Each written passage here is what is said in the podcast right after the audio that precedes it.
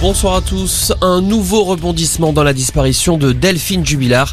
La compagne actuelle de Cédric Jubilard a été placée en garde à vue tôt ce matin. Le couple s'est rencontré à l'occasion d'une recherche citoyenne pour tenter de retrouver l'infirmière. Alors, Sophie Sarance, que sait-on exactement de cette femme et de cette audition en cours? Eh bien, on sait que cette quadragénaire est entendue pour des faits de complicité de recel de cadavres. Concrètement, ça signifie qu'elle est soupçonnée d'avoir aidé à dissimuler le corps de la jeune infirmière.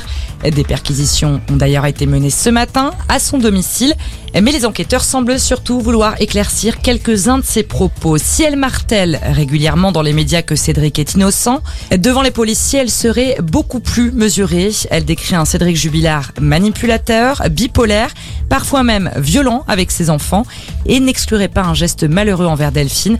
Reste à savoir s'il s'agit des prémices d'un épilogue ou un simple coup de poker.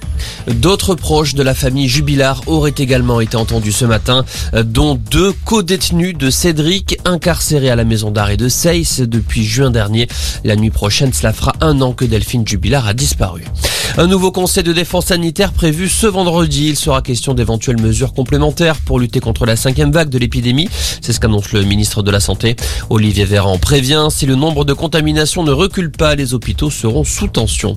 Emmanuel Macron à la télévision ce soir sur TF1 et LCI. Le chef de l'État s'exprimera sur la manière dont il a vécu son quinquennat et sa vision de l'avenir. Une émission en prime time qui fait bondir l'opposition. Elle dénonce un manque d'équité du temps de parole à quelques mois de la présidentielle. Et puis mauvaise nouvelle pour les voyageurs qui comptent prendre le train pour les vacances de Noël.